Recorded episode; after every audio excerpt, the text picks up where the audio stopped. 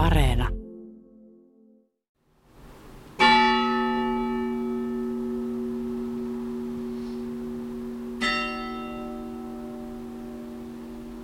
Niin soivat Espoon kirkon kellot. Ollaan Espoon kirkon hautausmaalla. Syksyinen päivä, kaikki ruskan värit, sade ropisee sateenvarjoon. Ollaan tämän harmaan kiven äärellä. Harmaan kiven, jonne on haudattu Riitta ja Mikko. Mikko Juva ja hänen puolisonsa Riitta, omaa sukua Brufeld, joka menehtyi jo 14 vuotta ennen miestään, mutta arkkipiispa, yliopiston kansleri, professori ja muun muassa liberaalisen kansanpuolueen puheenjohtaja Mikko Juva ehti olla todella monessa mukana. Tätä kuunneltaessa eletään pyhäin päivää. Marraskuu on tulollaan, mutta lumesta ei ole tietoakaan. Hautausmaa ei ole parhaimmillaan tällaisessa vesisateessa ja syksyn jo lehtien lähes pudottua lehtipuista havupuita täällä Espoon hautausmaalla näyttääkin olevan vähemmän.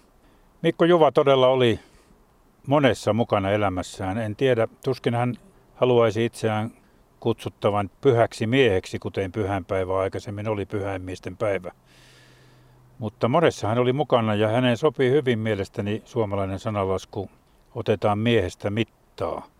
Mikko Juvasta mittaa otettiin monella tavalla – alkaen aivan sieltä lapsuudesta aivan siihen loppuun asti. Hän oli mies, joka ajatteli aika vapaamielisesti tätä maailmaa.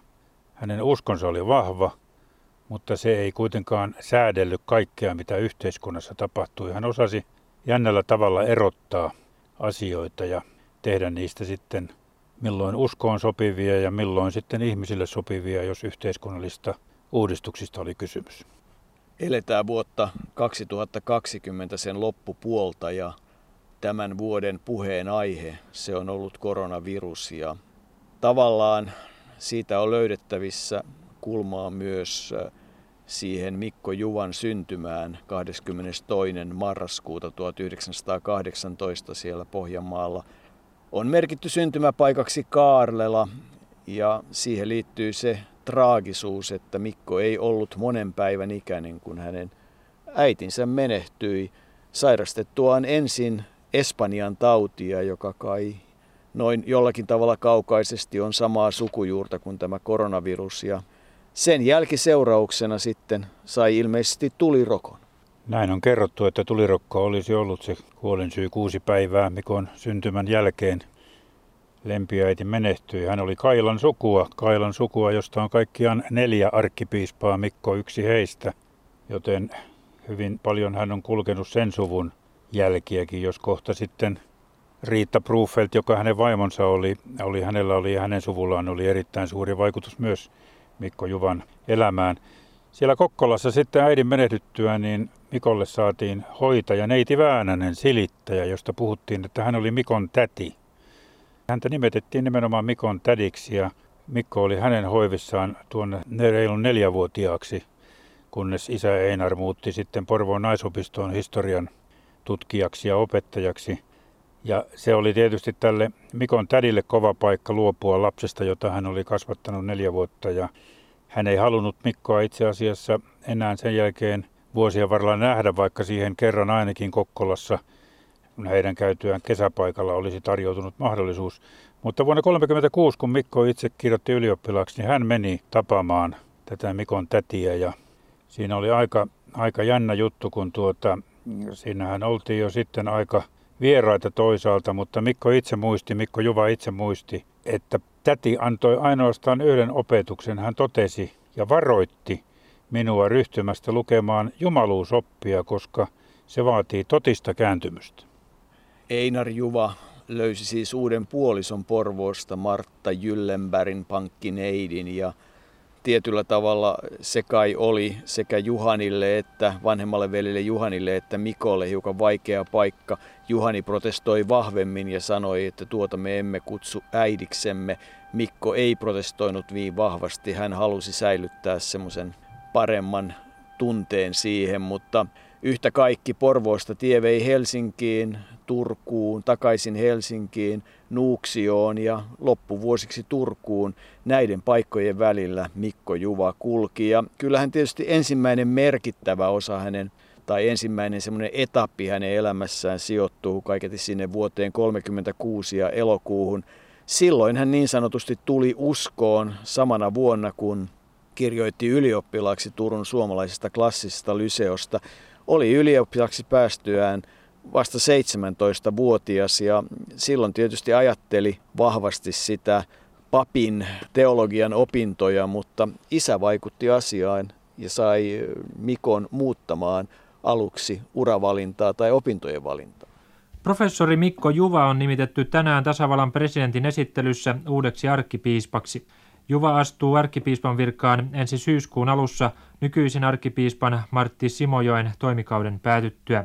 Juva sanoo olevansa edeltäjänsä kanssa yhtä mieltä siitä, että kirkon tulisi kääntyä entistä enemmän yhteiskuntaan päin. Kyllä, olen samaa mieltä.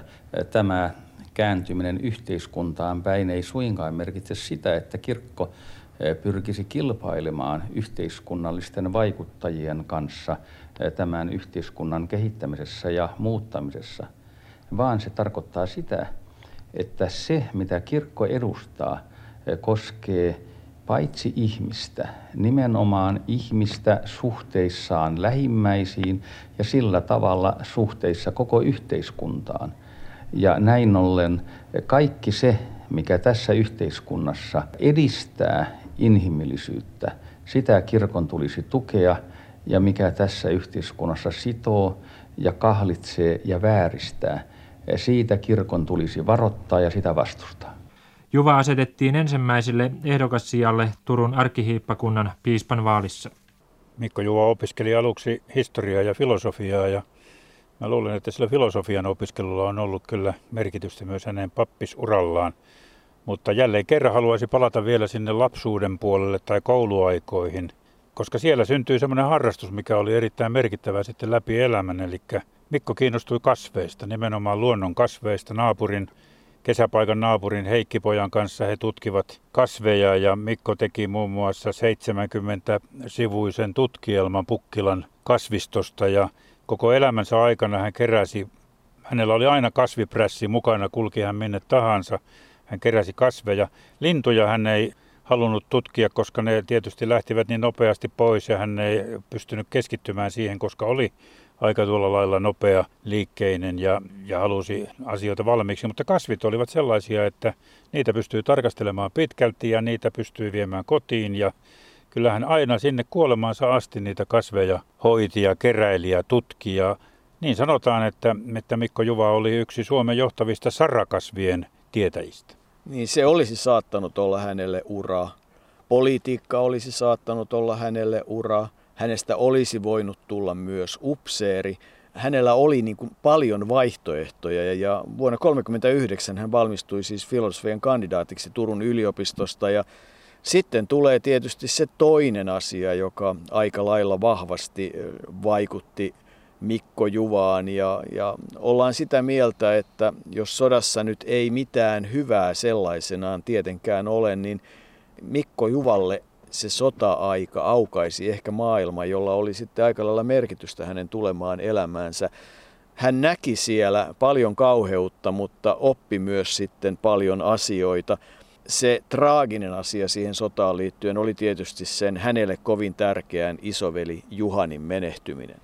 Mikko oli siis tullut uskoon vuonna 1936 samana vuonna kuin ylioppilaaksi Seinäjoella kristillisten ylioppilaiden kokouksessa ja hän itse kertoi siitä hyvin kauniisti siitä uskoon tulosta, että sillä hetkellä kun hän tunsi saaneensa uskon lahjan, niin taivas oli sinisempi kuin koskaan ja linnut lauloivat kauniimmin kuin koskaan se oli aikamoinen kokemus, jonka hän sitten kyllä muisti koko elämänsä. Ja uskossa kun joutuu sitten sotaan, niin kyllä siinä joutuu koettelemaan itseään monella tavalla. Talvisodassakin hän ehti jo vähän aikaa olla, mutta sitten palasi joukkueen johtajana jatkosotaan Syvärille. Teki muuten kasvitutkimuksen sielläkin Syvärin kasveista. Ja oli, ainakin hänen poikansa Simon mukaan, oli erittäin lähellä jopa tavallaan niin kuin luovuttaa, kun kuultuaan Juhanin kaatuneen, niin lähti sitten lähes yltiöpäisesti hyökkäykseen niin, että kaikki muut loppujen lopuksi hän huomasi olevansa hyökkäyksessä yksin ja jollain ihmeen kaupalla hän sitten vuorokauden seikkailtuaan pääsi sieltä takaisin omien linjojen taakse ja, ja ei menehtynyt, haavoittui koko aikana vain lievästi. Jatkosodan lopussa hän oli neljä kuukautta opintolomalla ja silloin hän luki papiksi ja meni sitten takaisin pappina sinne rintamalle, lohdutti siellä haavoittuneita. Hänelle se viides käsky, älä tapa, oli se, minkä hän joutui siellä sodassa vahvasti käsittelemään. Uskovainen mies, papiksi tullut mies, miten siihen suhtautua. Ja hänen yksi, jälkeenpäin hän on selittänyt tai selittänyt, vaan arvelut, että yksi asia, mikä jollain tavalla siihen tappamiseen silloin oikeutti, oli se, että jos asettaa itsensä alttiiksi tapettavaksi, niin silloin on myös oikeus puolustautua.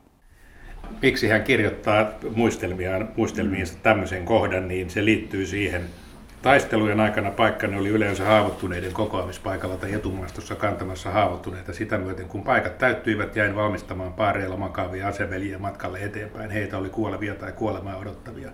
Minun asiani oli varustaa heidät henkisesti matkalle kohtamaan joko lääkäri tai Jumala. Rukoilin heidän kanssaan ja heidän puolestaan. Harvoin olen myöhemmin pitkässä pappisurani aikana kokenut itseäni niin tarpeelliseksi kuin näissä tilanteissa. En koskaan ole julistanut syntejä anteeksi niin avoimesti ja ehdoitta kuin näiden haavoittuneiden ja kuolevien keskellä. Mm. Hän ei tässä mainitse, mutta tämä on juuri se, mitä lehdessä vaadittiin hänen tekevän. Mm. Hän kirjoittaa siis niin pateettisesti kuin vaan voi. Että... Ja sanoo ihan itse, että tämä oli sen takia kun häntä ruvettiin syyttämään epäisämaalliseksi, mm-hmm. niin hän keräsi 50-luvulta alkaen tärkeimmät puheensa ja teki niistä kirjan. Ja sen jälkeen sai kirjeitä ihmisiltä, jotka pyysi anteeksi. Mm. Että kyllähän sä oletkin isänmaallinen mies. Vuonna 1944 Mikko Juva vihittiin papiksi Oulussa ja, ja sen vuodet 44-46 hän oli Suomen kristillisen ylioppilasiiton pääsihteerinä kunnes tulee sitten todella merkittävä jakso hänen elämässään, nimittäin vuonna 1946 hän saa mahdollisuuden opiskella Yhdysvalloissa. Joulukuussa 1946 muuttaa Yhdysvaltoihin ja on sitten Pennsylvaniassa, Gettysburgissa ja, ja siellä sitten kyllä hänen elämäänsä tulee aikamoinen aha-elämys – hänelle valkenee, että on mahdollisuus uskoa Jumalaan, mutta myös luonnontieteellisten tutkimuksen tuloksiin. Arkkipiispa Aleksi Lehtonen tarjosi hänelle tämän mahdollisuuden ja, ja jo silloin avioitunut Mikko Juva on siis vuoden Gettysburgin luterilaisessa seminaarissa. Se oli opiskelua ymmärrystä Yhdysvaltain uskonnollisesta elämästä ja tietysti myös englannin kielen opiskelua. Hän oppi siellä sen kielen. Ja oikeastaan väitöskirjan sisältökin selvisi keväällä 1947. Se väitöskirja uskonnollisen liberalismin tulosta Suomeen sai oikeastaan sen lopullisen kimmokkeensa siellä. Ja sitten tultuaan Suomeen 1947 Riitan oltua häntä jo Tukholmassa sitten vastassa, niin varakas Asta Anoppi, Riitan äiti, rahoitti sitä väitöskirjatyötä puolentoista vuoden ajan. Ja siitä alkoi sitten tavallaan se toisenlainen ura, mutta kyllä Arto olet varmaan samaa mieltä, että se aikakausi siellä Gettysburgissa, Pennsylvaniassa tai se vuosi siellä, niin se muokkasi ja muovasi Mikko Juvaa aika tavalla. Välillä oli, tai olivat rahatkin loppu, mutta hän kävi sitten suomalaisissa seurakunnissa siellä pitämässä puheita ja esitelmiä ja ja hämmästyi siitä sitten, miten kolehti kerättiin jopa hänelle, että tässä on yksi suomalainen, jolla ei ole paljon rahaa, niin kerätkäämme kolehti hänelle. Tämä kaikki tämmöinen vapaa, uskontoon liittyvä vapaa toiminta siellä Yhdysvalloissa. Hän näki siellä ehostusta, puulipunaa, hän näki tanssia. Hän koki ikään kuin, että ei se usko, usko vaadi sitä, että pitää elää ikään kuin hämärässä tai pimennossa varjossa, vaan elämään kuuluu jotain muutakin.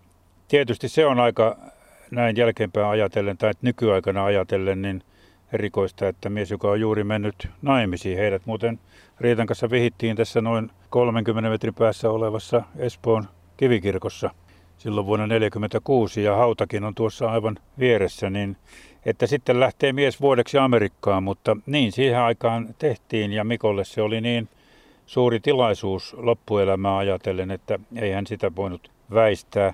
Jo se Riitan avioituneen Riitan kanssa on, on muun muassa Kersti Juvan Mikon tyttären mukaan oli yksi käänteen tekevä asia, koska Brufeltin suku oli hyvinkin erilainen kuin Juveliuksen suku. Juveliuksiahan Juvat olivat aina vuoteen 1935, jolloin nimi sitten muutettiin. Sekin on aika hauska kertomus, että nimi muutettiin Valtteri Juvan, Mikon sedän, joka oli ar- arkeologi, amatööriarkeologi ja runoilija, niin hänen yksi nimimerkkinsä oli Valtteri Juva. Ja jos joku ei muuten pysty sijoittamaan Valtteri Juvaa tuonne kirjallisuuteen, niin hän on muun muassa sanoittanut Karjalan kunnailla laulun ja, ja kääntänyt suomeksi sen kuuluisan tontturunon, mitä usein luetaan, niin hän oli sinänsä sillä hyvinkin sitä kautta tunnettu ihminen. Vuonna 1950 Mikko Juvasta tuli filosofian lisensiaatti, tohtori ja teologian kandidaatti ja teologian tohtori hänestä tuli 1955 Varsinais-Suomen seurakuntaelämä puhdasoppisuuden hallitsemina vuosina 1600-1808 ja siinä vaiheessa hän oli kahdesti väitellyt. Hän oli 1944-46 Suomen kristillisen ylioppilasliiton pääsihteeri, sitten vuoden ylioppilaspastori 49-50 sen väitöskirjatyön jälkeen, 51-59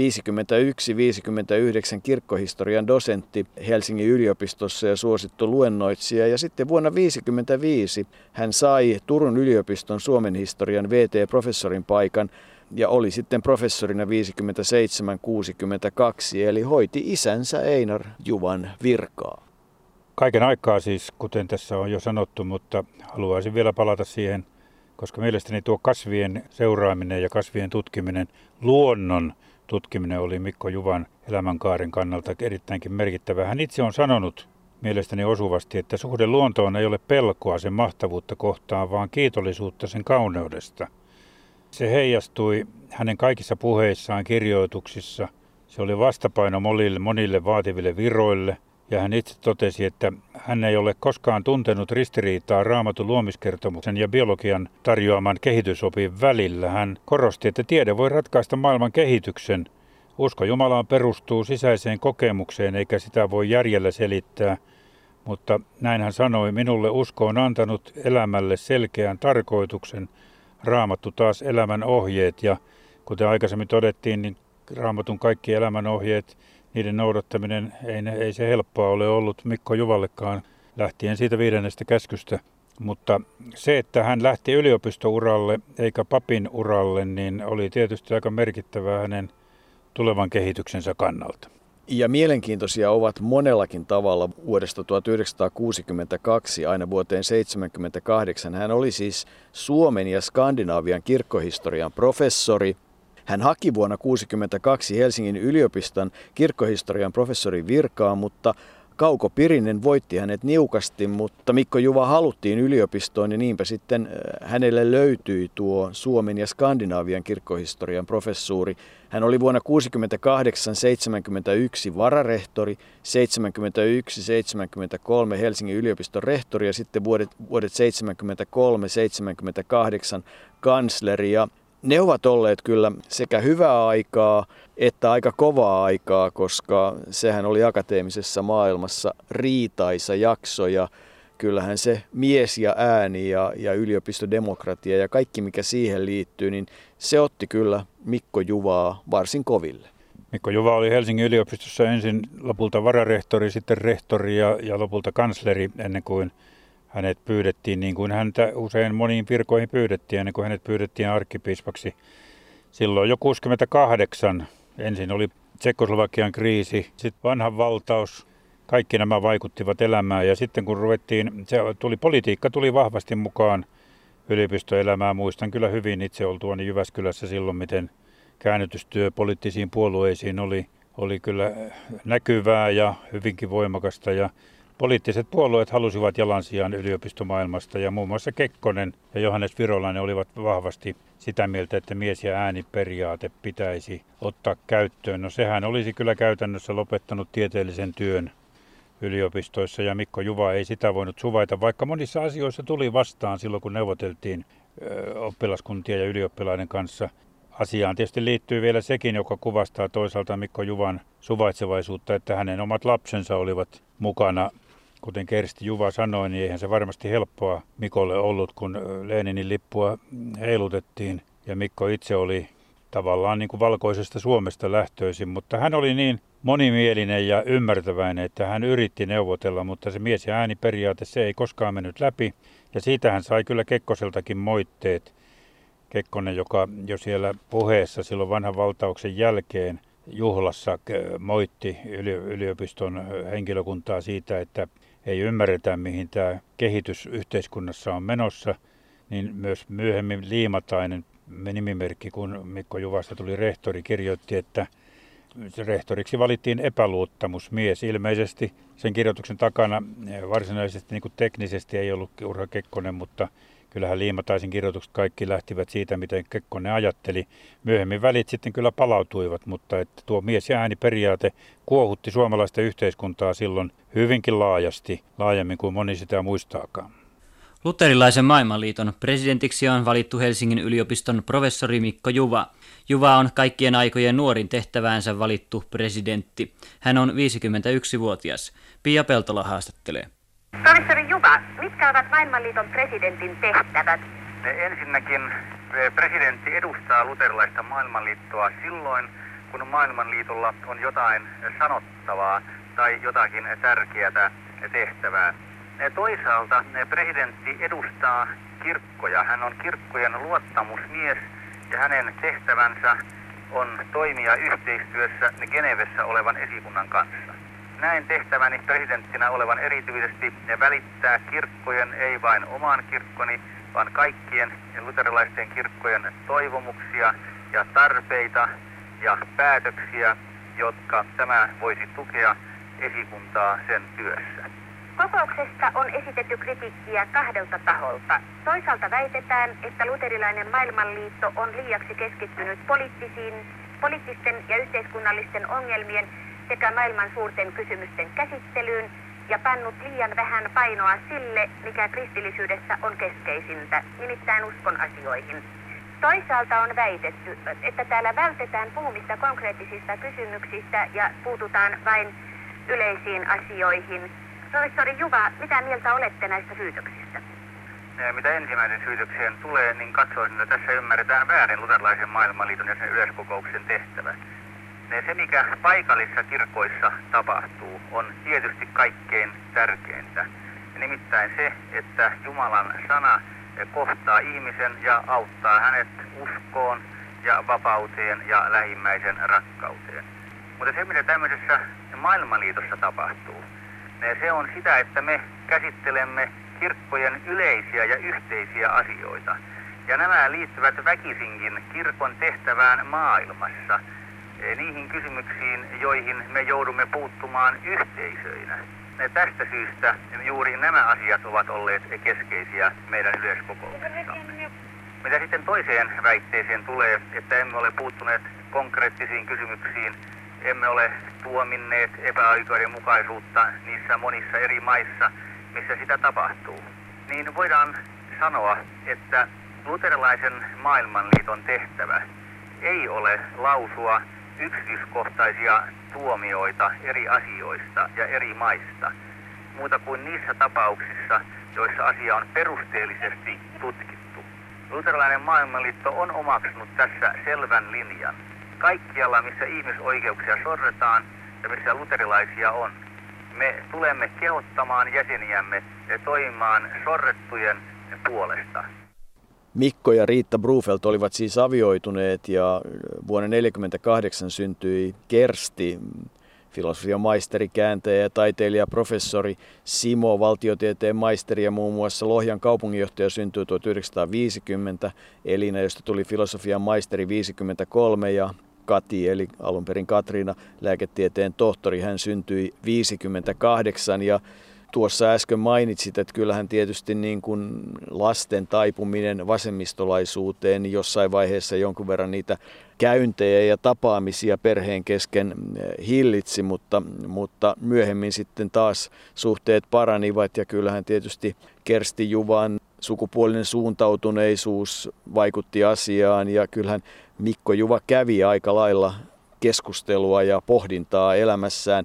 Kun ajatellaan, että eletään vuotta 2020 ja edelleenkin kirkossa isoja kysymyksiä ovat naispappeus ja saman sukupuolen vihkimys, niin kun ajatellaan sitä, minkä, mitä kamppailua Mikko Juva kävi, avioero oli yksi, abortti, naispappeus ja homoseksuaalisuus, ne olivat niitä kysymyksiä, joihin hän loi kantaansa. Ja kyllähän täytyy sanoa, että Mikko Juva, varsinkin jos ajatellaan perspektiivinä, että hän on piispa, niin on ollut monella tavalla hyvin humaani ihminen. Hän oli hyvin humani ihminen. Kersti Juva kuvasi hyvin noita asioita, mitä juuri luettelit, että Mikko isä eli Mikko Juva joutui lähes tulkoon väkivalloin katkaisemaan valkoiset juurensa siihen kirkkoon, jota ja siihen maailmaan, jota kirkko edusti silloin aikanaan 20-luvulla ja 30-luvulla. Eli hän joutui, sai ymmärtää, joutui ymmärtämään, että yhteiskunnallinen muutos koskee näitä asioita. Avioero kai siinä ensimmäisenä sitten niin kuin hyväksyttiin,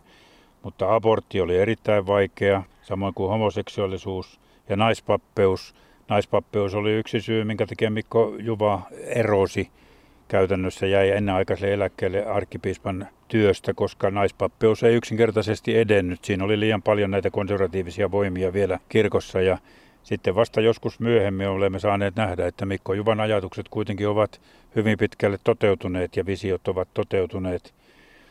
Se abortti oli, oli tietysti sellainen kysymys, jossa tuli esille tuo Mikko Juvan kärkäs tapa sanoa vähän liian nopeasti. Hän itsekin totesi, että hän joskus vähän liian nopeasti lähti ottamaan kantaa ja siitä puhutaan, että kirkolliskokouksessa kun käsiteltiin tuota aborttia, niin Mikko Juva oli hypännyt yksi kaksi pönttöön ja todennut, että täällä samat miehet puhuvat abortista murhana, jotka kuitenkin olivat mukana tuolla taistelemassa sodassa ja sehän herätti aivan mahdottoman painostuksen Mikko Juvaa kohtaa yhteiskunnassa, että hän ei ole isänmaallinen mies, koska tuomitsee sodankäyneet miehet murhaajiksi. Sitä hän ei tarkoittanut.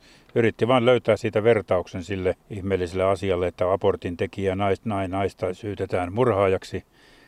Ja, ja tuota, se kesti jonkun aikaa senkin selvittäminen. Mikko itse kirjoitti semmoisen pamflettikirjan isänmaallisuudesta sitten selvitelläkseen omia näkemyksiä, mutta se oli arkaa aikaa silloin, kun Mikko Juva oli arkkipiispana ja jo yliopistossa silloin alun perin yliopistoaika. Silloin jouduttiin käsittelemään sellaisia kysymyksiä, joita me nykyaikana pidämme jo suhteellisen normaalina ja, ja jo, jo tietyllä tavalla ratkenneina, mutta silloin ne olivat vasta tulollaan ja kyllähän Suomessa vanhollisuutta riittää – se on nähty niin monessa muussakin asiassa. Ja edelleen vuonna 2020 keskustellaan naispappeudesta ja saman sukupuolen vihkimyksestä. Ja kyllähän tietysti Riitalla oli voimakas merkitys siihen. Riitta oli joutunut käymään psykiatrina aikamoisia ja lääkärinä aikamoisia keskusteluja kirjoittaessaan niitä lausuntoja aborttia hakeville niin kuin siihen aikaan piti käymän. Ja, ja kyllähän se Mikko Juvasen ymmärsi, että eihän sitä yhteiskunnallisesti voi kieltää naispappeuden osalta hän muutti kantaansa kyllä selvästi elämänsä aikana ja, ja kyllä joku hänen pappistoverinsa pystyi selvittämään hänelle tuon ongelman homoseksuaalisuudesta, näin Kersti Juva meille kertoi. Avioerohan on vaikeampi asia monessakin suhteessa, koska edelleenkin katolisessa kirkossa muun muassa avioeroa ei oikeastaan tunneta ja niin edelleen. Mutta että hän joutui katkomaan näitä juuriaan, mutta se arvio siitä, että Mikko Juva pystyi ymmärtämään erilaisuutta, ei ehkä aina sitä hyväksymään – kuvaa mielestäni tietyllä tavalla hyvin sitä, mitä hän on. Mutta että niin kuin totesit, niin vuonna 1978 oli siis edessä jälleen muutto Turkuun. Se oli mahdollista, koska Riitta oli valmis sinne myös muuttamaan ja niin Mikko Juvasta tuli arkkipiispa, mutta se ei ollut kyllä millään tavalla hänelle se neljän vuoden jakso, ensimmäinen 9.78, ensimmäinen 9.82 helppo jakso ne kirkon konservatiivit ottivat voimille ja kun ei sitä hallinnon uudistusta saatu menemään läpi, hän ehdotti niitä uudistuksia jo monessa eri komiteassa ja, ja viimein vuonna 1990 sitten selkeästi Mikko Juvan ajan jälkeen oikeastaan ne ajatukset alkoivat sitten konkretisoitua ja ne tulivat voimaan, mutta mm, kyllä se on ollut hänelle todella raskas jakso monellakin tavalla. Siinähän alussahan tapahtui tietyllä tavalla historiallista, eli kun Mikko Juva vihittiin virkaansa, eli arkkipiispaksi Turussa, niin samalla hänet vihittiin piispaksi, koska hän ei ollut piispa. Hän oli todella niin kuin ennen arkkipiispan virkaansa ollut ainoastaan sotilaspappina hetken aikaa silloin sodan aikana, ei missään muussa papinvirassa. Ja niinpä hänet jouduttiin ensin vihkimään piispaksi ja sitten arkkipiispaksi ja sitä ei ollut tapahtunut samanlaista tapausta, ei, ei tiedetty ainakaan 50 vuoteen. Mutta niinhän siinä kävi ja, ja tuota, siellä oli, oli 22 maasta, kun siellä oli sitten vieraita vihkimässä ja oli, oli myös Afrikasta, koska Mikko Juvahan teki pitkän päivätyön myös lähetysseurassa ja, ja ennen kaikkea luterilaisessa maailmanliitossa. Mutta niin kuin sanoit, niin se oli raskasta aikaa myös, myös Kersti Juvan mielestä. Se oli isälle raskain virka, se arkkipiispan virka, koska nimenomaan vanhoilliset voimat, jopa ei hänen edeltäjänsäkään Martti Simojoki, joka oli, oli yksi hänen mentoreitaan, niin ollut samoista asioista kovinkaan samaa mieltä siihen aikaan. Ja tuota, Mikko, Mikko tuota, ei sitten yksinkertaisesti, Mikko Juva ei jaksanut sitä. Se hallinto oli sellaista, että se teetätti kaikki työt oikeastaan arkkipiispalla. Eli en mä kuitenkaan jaksa uskoa, että Mikko Juva olisi siihen työmäärään sortunut, mutta hän ei vaan yksinkertaisesti jaksanut sitä jatkuvaa vastustusta, mitä siinä oli, ja hän halusi jäädä ennenaikaisesti eläkkeelle neljän vuoden jälkeen pois arkkipiispan virasta, mikä oli, oli tuota aivan ennen kuulumatonta. Vain yksi arkkipiispa oli ennen häntä pitkään mies muistiin ollut vain neljä vuotta virassa. Yleensä siellä oltiin pitempiä jaksoja ja niin, Mikko kuitenkin, Mikko Juva kuitenkin päätti ja päätöksensä piti ja sen sitten Jon Wikström otti hänen virkansa vastaan. Eilen Etelä-Afrikasta palannut arkkipiispa Mikko Juva sanomaan tilanteen olevan tasapainoton ja kestämätön.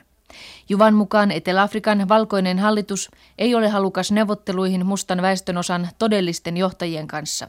Arkkipiispa Juva osallistui Kapkaupungissa maamme kirkon edustajana arkkipiispa Desmond Tutun virkaanastujaisiin.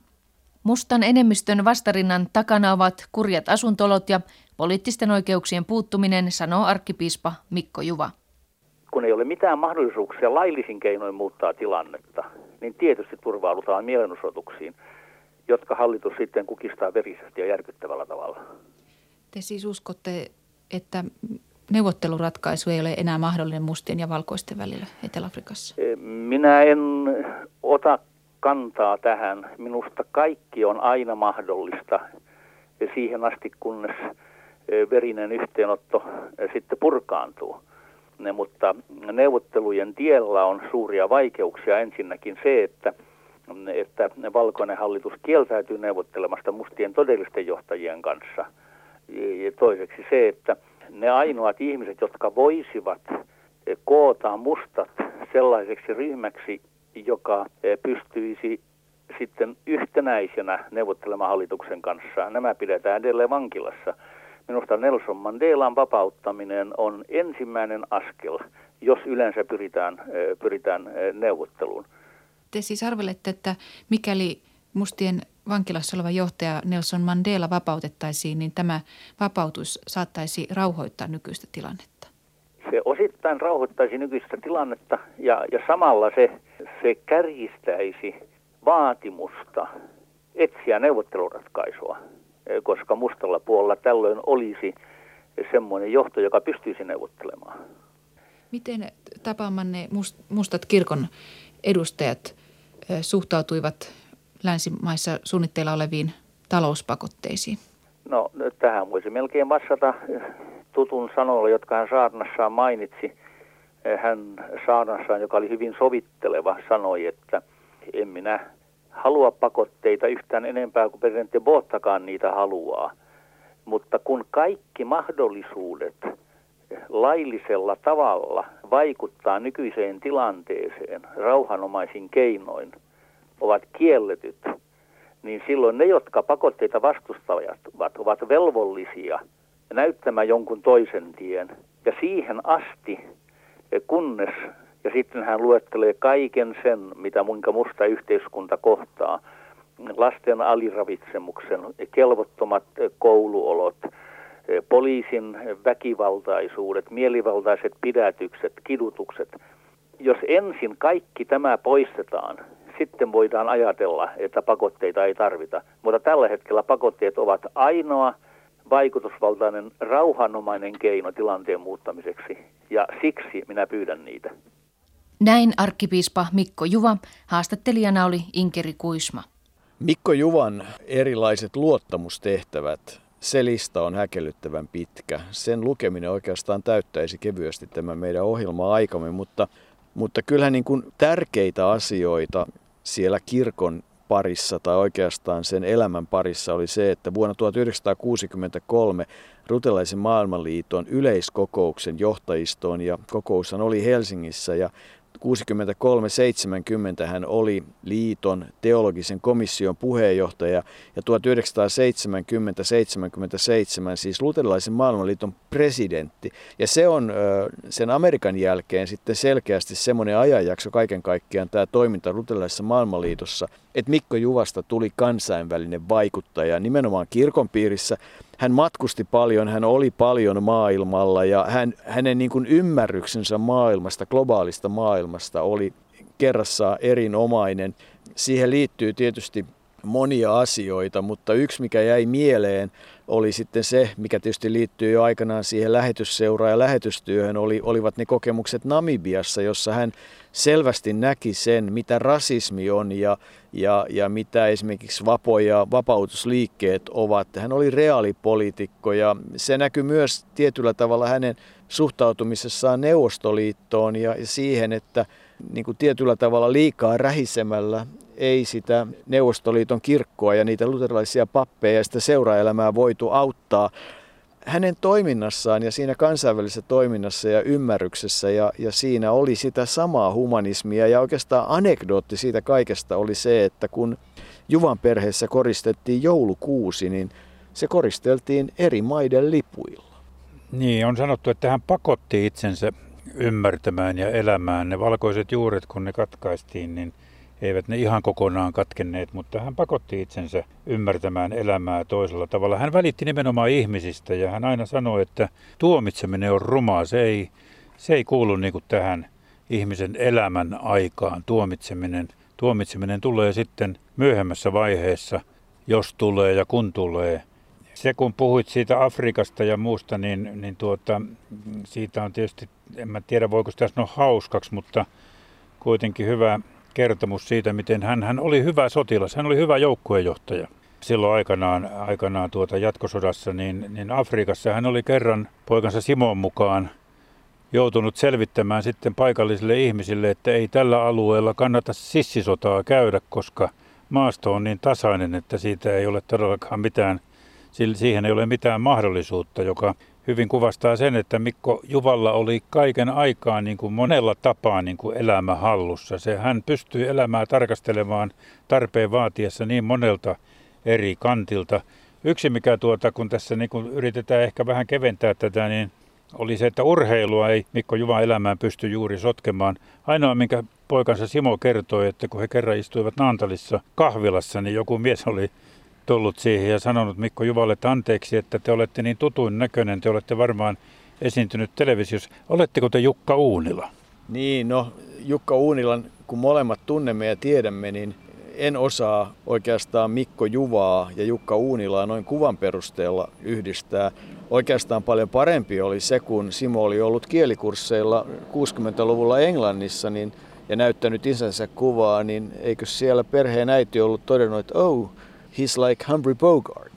Mutta ehkä me puhumme vähän myös tuosta Mikon porvarillisista elämästä, koska siitä oli kysymys kotielämästä. Hän oli tottunut lapsuudessaan, että oli lastenhoitajat ja oli kaikki palvelijat. Ei, ei tuota, äiti oli tietysti kuollut silloin jo synnytillä, käytännössä synnytyksen jälkeen, mutta Martta, toinen vaimo, ei hän sillä lailla lapsia hoitanut. Hän oli pitkiä aikoja Tukholmassa Einarin kanssa tutkimassa asioita ja lapset olivat aina hoidossa. Ja sama jatkui kyllä Mikon omassa perheessä, eli siellä oli ruoanlaittaja ja siellä oli lastenhoitaja ja kuvaavaa oli sitten kuitenkin tuolle tietylle täsmällisyydelle, jota elämässä lapsiltakin vaadittiin, että siinä vaiheessa kun lapset oppivat itse syömään, niin he pääsivät ruokasalin puolelle siihen asti. Heidät syötettiin keittiössä, mutta sitten kello 17 joka päivä perhe kokoontui illalliselle tai päivälliselle ja siitä sanotaan, että Mikko Juva piti kyllä kiinni. Hän ei järjestänyt mitään työtehtävää sille ajalle, vaan se hetki perheen kanssa oli tärkeä. Ei silloin puhuttu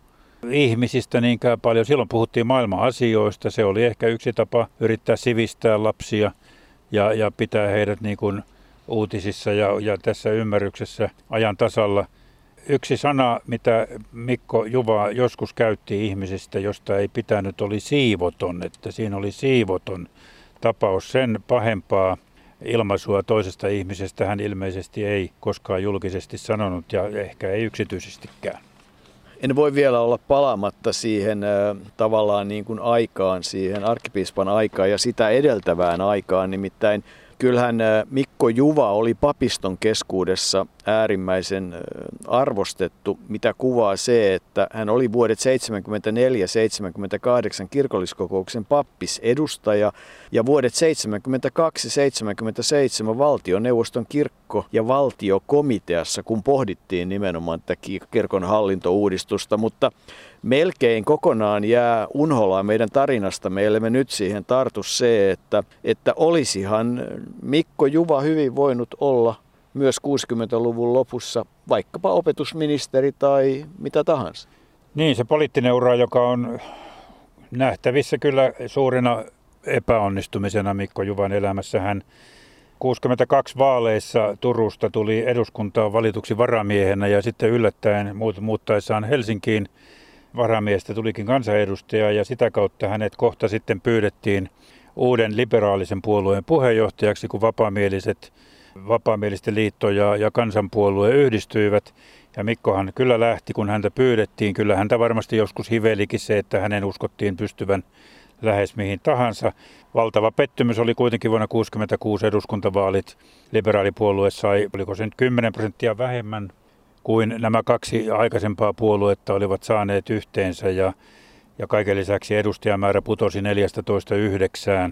Se oli, se oli puheenjohtajallekin valtava pettymys ja tietysti sille uudelle puolueelle ja kyllä Mikko Juva silloin jo lähti, lähti takaisin tavallaan yliopistoon. Jatkoi kuitenkin puheenjohtajana siinä vielä presidentinvaaleihin 68 asti, mutta sielläkin äänet, äänet, vaikka liberaalit olivat omana ryhmänään Kekkosen takana, niin äänet, ääniä tuli niukanlaisesti ja, ja ei se puheenjohtajahomma eikä se homma hänelle tuota onnistunut. Jos se olisi onnistunut toisella tavalla, niin kuin sanoit, niin kyllähän hän varmasti olisi ollut ministerinä jossain vaiheessa, mutta tällä kertaa hän sitten huomasi, että siitä kannattaa pikemminkin luopua ja lähteä ehkä sinne, mikä on ominta häntä, eli yliopistoelämään. Niin, kyllä kun miettii Mikko Juvan persoonaa ja miettii mitä politiikka on ja, ja eihän siis Mikko Juva ollut peluri ja kyllähän siinä olisi sitten pitänyt tehdä aika rankkoja toimenpiteitä. Hallituksesta olisi pitänyt lähteä pois, olisi pitänyt tehdä aika kovaa oppositiopolitiikkaa, mutta siinähän nyt sitten kävi niin, että SDP aika tavalla vei silloin potiin, ei ollut sellaista pelaamiskykyä